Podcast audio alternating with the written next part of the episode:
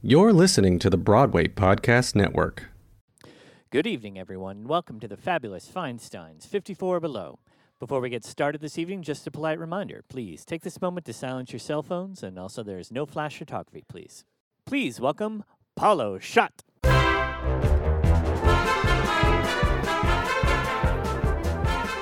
Welcome to the Feinstein's 54 Below podcast, where we take you behind the scenes at Broadway's Supper Club.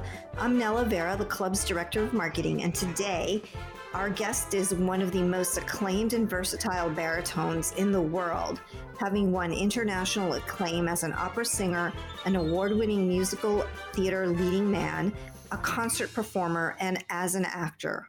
Paulo Szot won the Tony Award, the Drama Desk, the Outer Critics Circle, and the Theater World Award for his unforgettable and stunning performance as Emile de Becque in South Pacific opposite Kelli O'Hara. He has more than 70 opera productions in his resume since 1997, including his Metropolitan Opera debut in 2010, where he returned for the following six seasons. He has appeared with most major opera companies throughout the world in Europe, the United States, Australia, and Brazil. He is currently starring on Broadway in Chicago as Billy Flynn and will be performing Thanksgiving week at Feinstein's 54 Below. Paulo, welcome to the podcast. Hi, Nella. Thank you so much. It's great to be here talking to you, and thank you for your beautiful introduction. You know more about me than I do. well, I'll confess, I've been a super fan of yours since I saw you in South Pacific. So thank you very much. Career. Thank you. It's great to be here talking to you. So you're returning for your 10th engagement. We're always excited to have you back at Broadway's living room. What keeps you coming back? Since my first engagement at 54 Below many, many years ago, I remember uh, I had a feeling that this would be a great place for artists from the Broadway stage, but not only a space that people would be able to come and present themselves. Until that time, it was really hard to find a place like 54 Below in New York for all kinds of artists. You know, if you look at the calendars, you 54 really presents opportunities for everyone and for every taste. So I think that sense of being a, an eclectic house, it, it, makes me always want to come back, you know, to be part of that wonderful family that is 54 Below. My shows, as you mentioned, this one is going to be my 10th, and I can't believe it. It all passes so fast. But I'm glad that I'm returning, especially this time, this year where everything started to come back for the second time to 54 below. So I'm um, very excited. As you mentioned before, I am doing Chicago right now. I have my performances there until the 21st of November. And then I have one day of rehearsals with the whole band to put the show back together. So I'm very excited. Well, it's very exciting for us to have you. You're coming to us straight from your return engagement in Chicago. Right. How did it feel to be back on a Broadway stage, especially after what we all have suffered for the past almost two years, a year and a half?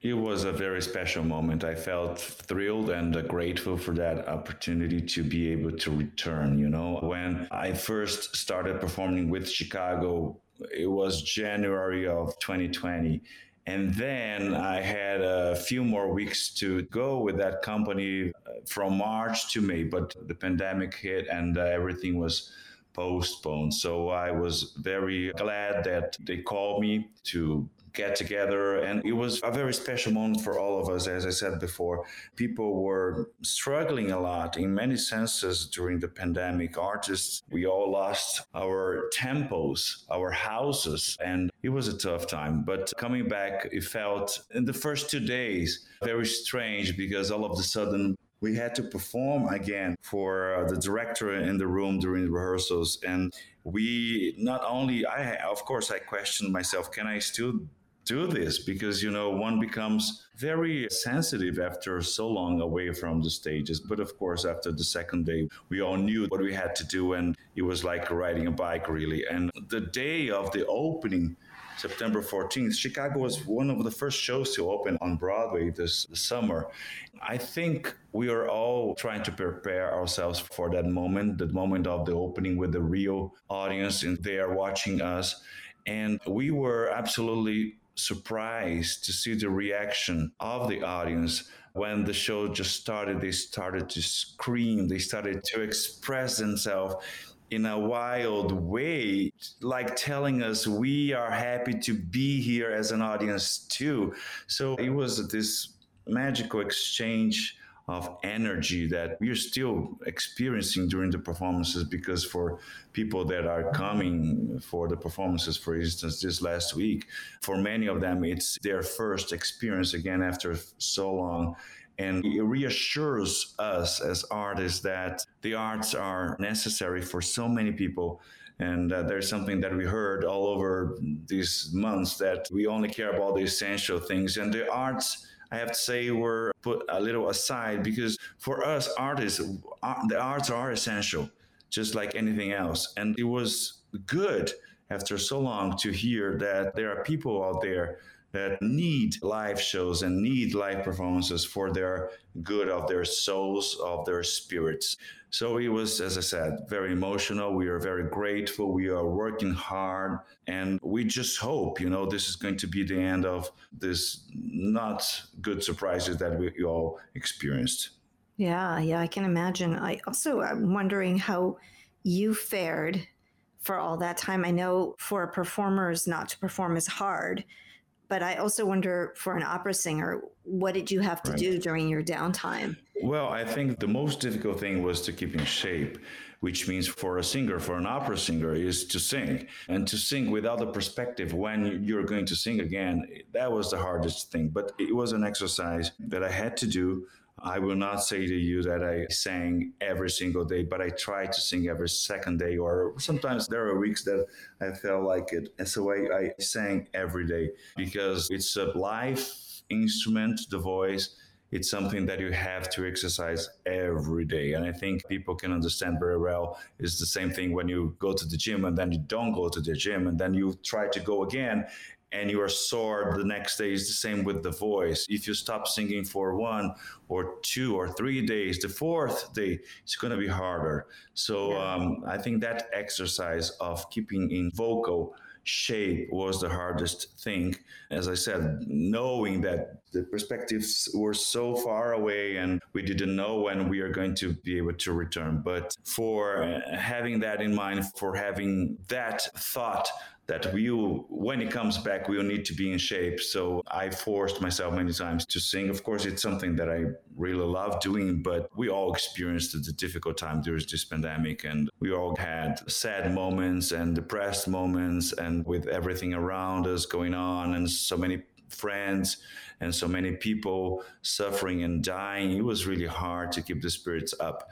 And it's for a singer it's really hard to sing when you're sad. It's just something that comes from your soul and really when your soul is not happy it's really hard to sing. And so for me that was the hardest part to to keep singing during the whole time. Yeah i thought about singers and also dancers because it's right. one thing to sing or dance for 20 30 minutes but to force yourself to do more than that to do what you might have to do in a real show for longer than that. I thought, wow, that takes discipline. Yeah, you're absolutely right. A way to explain to many people is that imagine a sportsman, he needs to keep practicing. It's the same thing for dancers and singers. Yeah, yeah. So, in addition to being part of Broadway's reopening, you're also rejoining the second longest running show in Broadway history after Phantom of the Opera. Chicago's been running for 25 years. What's it like to be part of this cultural phenomenon? It's a big responsibility, you know. So many great actors came before me playing Billy Flynn, and to be part of a company that has experienced so much success, it's a big responsibility to step in and to take a role like Billy Flynn. I work hard. English is not my first language or my second language. And Billy speaks a lot. So Billy the whole power of Billy is the speech. He produces the strios, he talks to everyone, and everything is through his words. So I think I have to work really hard to get all the words correctly and all the intentions well, study it in my mind. I realize that it's a double duty for me to not as an actor, but as an actor acting in another language. But I love challenges. I love doing difficult things for me. And uh, a very interesting uh, thing, since you mentioned uh, this show that is celebrated the 25th anniversary this year, I am doing right after I finish Chicago on Broadway, I'm going to do the Chicago production in Brazil, in Portuguese, in my native language. Uh, it's going to be something really interesting for me to do the same role and it's actually the same production. It's the international production of Chicago on Broadway that travels around the world. And this time they are going to Brazil, and they invited me to do Billy in Portuguese. Amazing. Yeah, so it's going to be an interesting thing to relearn the role in in another language. That's so incredible. The chance to revisit this iconic role in your home country. Absolutely. I'm very happy for that opportunity too. How often do you get back to Brazil? Not very much. Most of my work was based in the US and in, in, Europe, but I do go sometimes back to Brazil. Actually, my last musical there was My Fair Lady in 2016 when again whenever a musical goes to another country that it doesn't speak english or the english is not their first language there's a version of that musical. So i did my portuguese version of my fair lady professor mm-hmm. higgins in portuguese. So i don't imagine I doing the, the, same role in the original in English, teaching people how to speak English. That uh-huh. would not work for me. but being transposed into my native language, into Portuguese, I felt comfortable enough to present that role in Brazil. How fantastic. This weekend I was in Madrid and I saw a chorus line in Spanish Wow. And it was amazing. I'm from Peru, so we're neighbors almost, Paulo. Oh, you um, we are. we are South American friends, of course. Yeah, we are. But it was incredible. It was uh, the production directed by Antonio Banderas. Right. And it was a beautiful, beautiful show. And it translated. Even the New York references the audiences were so warm. There were seven ovations. It was just, it was incredible. But I wondered because I saw that it, I was surprised at the response because I know Broadway's big in London and in New York, but I was surprised about that incredible response. And I'm wondering about the Brazilian people who are so warm and engaging. And when they come to New York, they're so embracing of Broadway. I think they're the second largest demographic that visits Broadway. And I wonder, is there a traditional musical theater in Brazil or? Yes, there is. Actually, Brazilian musicals date from a, a, very long time, but in the format of Broadway musicals, they started to be popular not very long time ago, but it's already I'm saying about two decades ago, they started to import productions from Broadway, from London, from other parts of the world and people just love and there's an audience for that. Sometimes there are three or four musicals running at the same time in a city like sao paulo which is a big city but there is a tradition that was built throughout the years and uh, right now it's a very strong market for artists to work for producers to produce and of course for the audience to enjoy it. So I believe right now that everything is reopening, we have already three or four predictions of other musicals going on in Brazil. But Chicago, I know it's going to be the production that everybody is waiting for because it's such a great play, a great show, and people love the music. People know the mu- the movie. We are all looking forward to that too. It starts in January of 2022. Oh, wonderful! Let's talk about your Tony Award, which you won for Best Actor in a Musical for your Broadway debut in South Pacific alongside the amazing Kelli O'Hara. And she was just with us recently for our Diamond Series shows at 54 Below. Was that your first big theater show? Absolutely, yes. It was, you know, my career was more directed to the opera world. When I started to study singing, my teachers emphasized that I should direct my the quality of my voice to opera and I followed their advice and I was singing all over the world, Europe and the States and one day my agent called me and he said they just asked me if you would audition for the role of uh, this musical called South Pacific because the leading role was written for an opera singer at that time Ezio Pinza, which was one of the biggest basses in the, the, the world history. And I said, Of course. At that time, I remembered because I was so focused on my career, operatic careers, but I remember at that time, wow, that would be great because I always loved musicals. And as you mentioned chorus line before, I actually learned to speak English with chorus line, with the chorus line tape. I watched that movie so many times. I knew all the lines, I knew all the steps. It was a big influence in my life. But I didn't have the chance to be in a musical before that. And I wasn't focusing really on that goal up to that time. So I was in Boston doing an opera, Marriage of Figaro there, and I came to New York to audition for the role of Emile de Becque in South Pacific in, I want to say, 2007. Yeah, that's about right. And I auditioned for the role with other more 200 opera singers in the room. Oh my gosh. Yes. And then, yeah, everybody wanted to do it. Everybody wanted because it was the first revival since yeah. the original on Broadway. And it went well. So they asked me to come back again and again. And then they decided that they would give me the role. So uh, that was my first experience. It was there that I met Kelli O'Hara, the fantastic Kelli O'Hara, and the whole cast, like Danny Burstein, oh. like Loretta Ables Sayre, and the, really the, the whole company. Incredible. It was one of those productions where everything was aligned everything worked well. We were supported by a great team of directors from the Lincoln Center Theater, André Bishop, and of course Bartlett Sher directing the show, Ted Sperling on the musical department. So I was a little scared because it was going to be my first musical and it was going to be the first time that I was going to speak in a show because opera we sing all the time and the music leads us everywhere but here, when the song stops and then you had to start speaking, and Bartlett Sher and Kelli O'Hara, of course, helped me a lot in that department, and they gave me all the support that I needed at that time. So I'm very grateful for that first experience of South Pacific, which ran on Broadway for two and a half years. And then some of us, we went to London for, at the Barbican. So I had my West End debut also with South Pacific. Ah, incredible. That was such a beautiful show.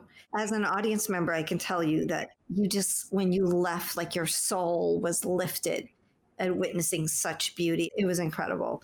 And it's one of those musicals that all the songs are great. And yeah. one song starts and the people go, Oh, I know this one. And the, the next one goes and oh, I know this one too. Yeah. It's just one of those incredible scores that made the golden age so fantastic.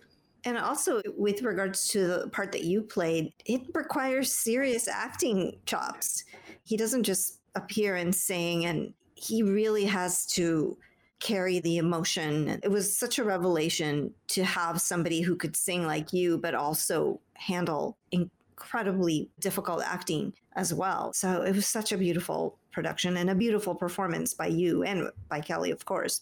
And it was a true revelation, I think, for those of us who became your fans after seeing it. Think he can sing, he can act. Oh my God.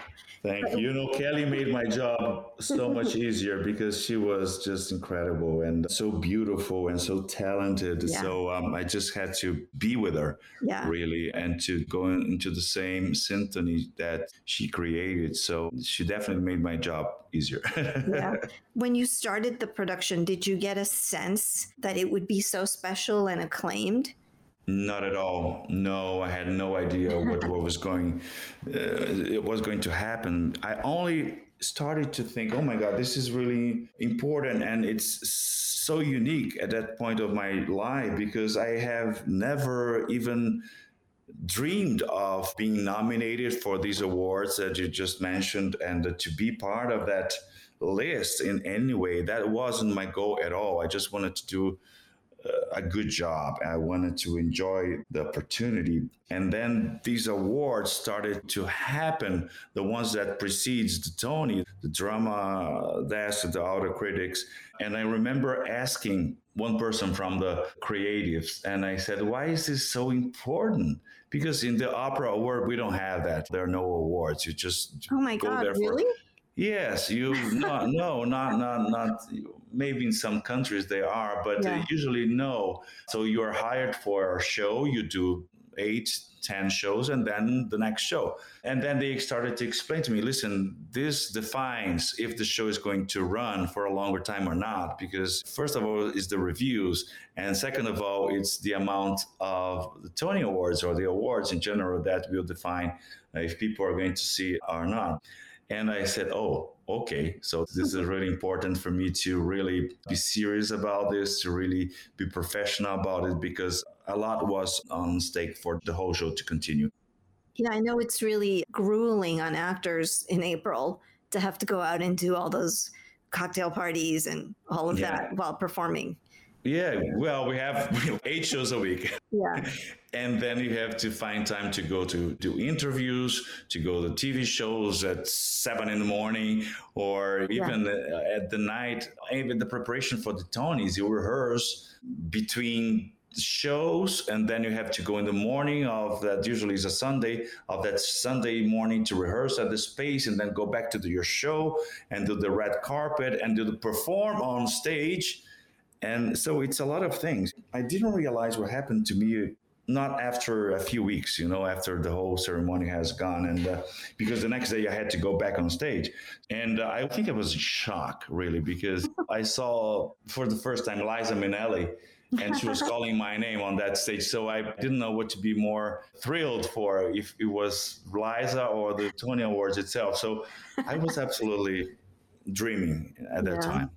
So we talked about it, South Pacific requiring different things than opera, your work in opera. What do you have to do differently to prepare for opera versus musical theater? I think it was the first time that I really took the music away in the parts that I needed to act. And um, uh, lyrics were always very important to me. And I think that helped me. I never was kind of singer that only cared for the musical line. Of course, I cared for the musical line, to a beautiful singing and sound, but the lyrics and the meaning of the words always had the same value to me and sometimes more value to me. And I think that helped me a lot when the music stopped and I had to say those lines so I could find the truth on them and could find a way of saying that in a human way. I think the most difficult thing was to find the humanity, and that's for every role that I do. I always try to find the humanity of the character, even with Billy Flynn, which is a man that is absolutely different, has nothing to do hmm. with me. But I think the key to find a good path on investing in a role is to find the humanity, which motivates that person, that role to go on, what is important. And in case of Billy Flynn, his passion for the trials, and I think he's very passionate about it, as I am passionate for what I do, for singing and for acting. Yeah. And you've performed at so many incredible stages, including the Metropolitan Opera, the Scala, the Paris Opera, Carnegie Hall, the Barbican. Is there a, one that holds a special memory for you? Yes, I think it was my. I cannot deny it. It's. I, I think it was my Metropolitan Opera debut because, as I mentioned, I was studying to be an opera singer, and then I became an opera singer. And it is a dream for every opera singer to one day have that opportunity to be at the Metropolitan Opera stage. And I was lucky after South Pacific, Peter Gelb, the director of the Metropolitan Opera, came to see the show and he invited me to this amazing production of uh, Shostakovich's The Nose, which was one of the most difficult roles that I have ever learned in my life. And during South Pacific, during eight shows a week, so I had to learn this role. But the opening night at the Met, I think, was something that I will, of course, never forget again. And is there a venue that's still on your bucket list that you'd love to play at that you haven't played? As you mentioned, I was so lucky to be able to perform in so many stages, great stages of the world. But you know, really, at the end of the day, every stage is special.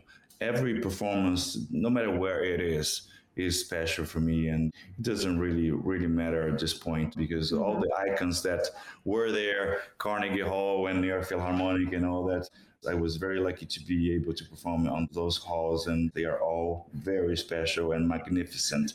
But for me, every performance, and no matter what theater I am performing, is very special. As an opera singer, you've traveled all over the world. Do you like to travel? And do you have a favorite country that you like to visit?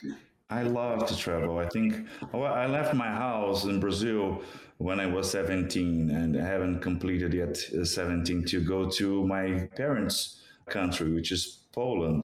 They were taken to a labor camp during the Second World War to Germany. And then they immigrated to Brazil. And I grew up hearing them talking about their country, Poland. And I had such a great interest to one day to go to that country. And that happened. I got a scholarship to study in Krakow.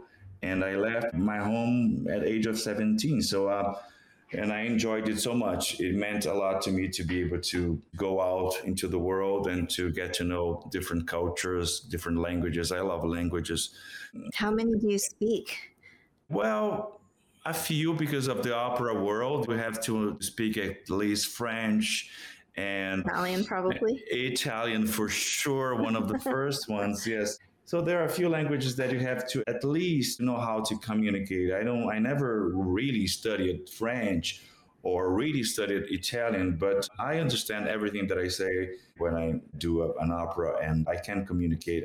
One of the things that I always do when I go to a foreign country is to try to talk in their native language because I love to learn. And I was never afraid of speaking wrongly. And I think the best way to learn a language is when you are there. And in the opera business, sometimes you stay in a country for or in a city for two or three months. It's a lot of time to be in one place. And for a person that likes languages, it's a blessing. But yeah, a few languages you have to speak a little bit. I have a difficulty with German. I confess, German is not my best language. But of course, when I get to sing a German opera, I have to learn all the words, of course. Yeah. Do you speak Polish too?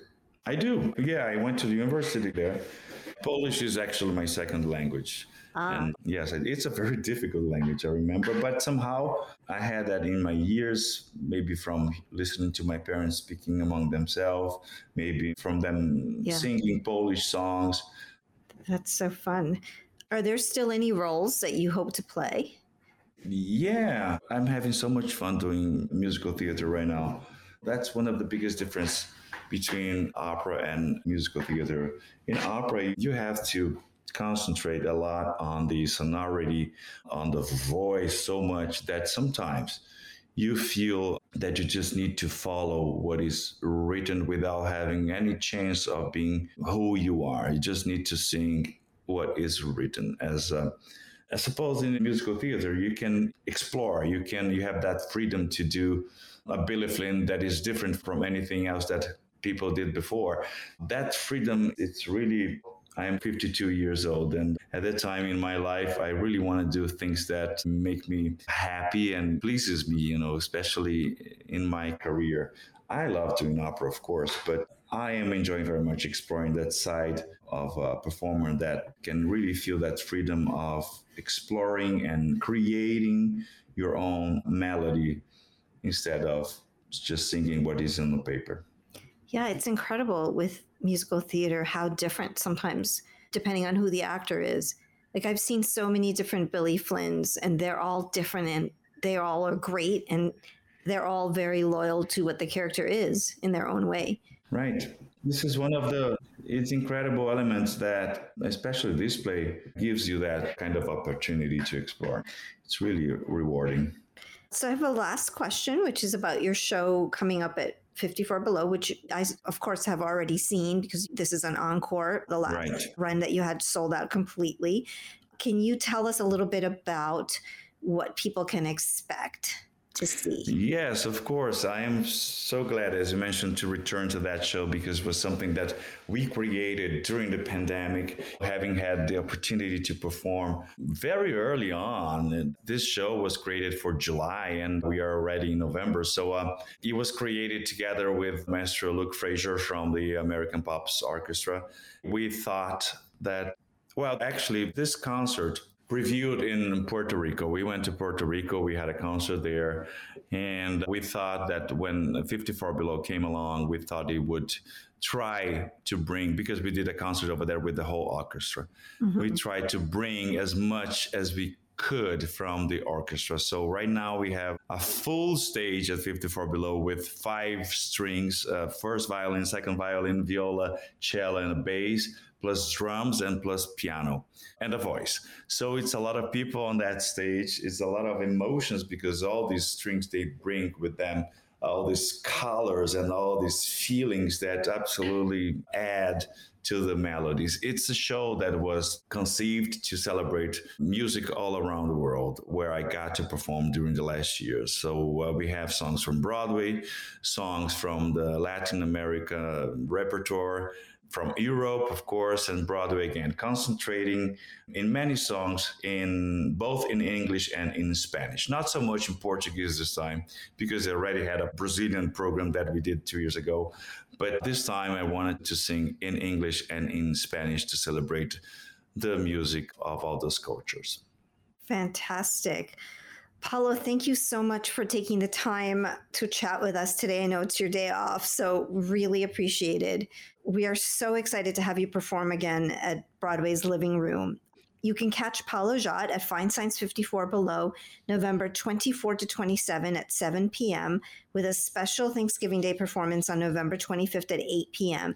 Celebrate Thanksgiving with Paulo as he performs an encore of his sold out show an enchanted evening or una noche encantada, and expect maybe a holiday song or two to kick off the season as well.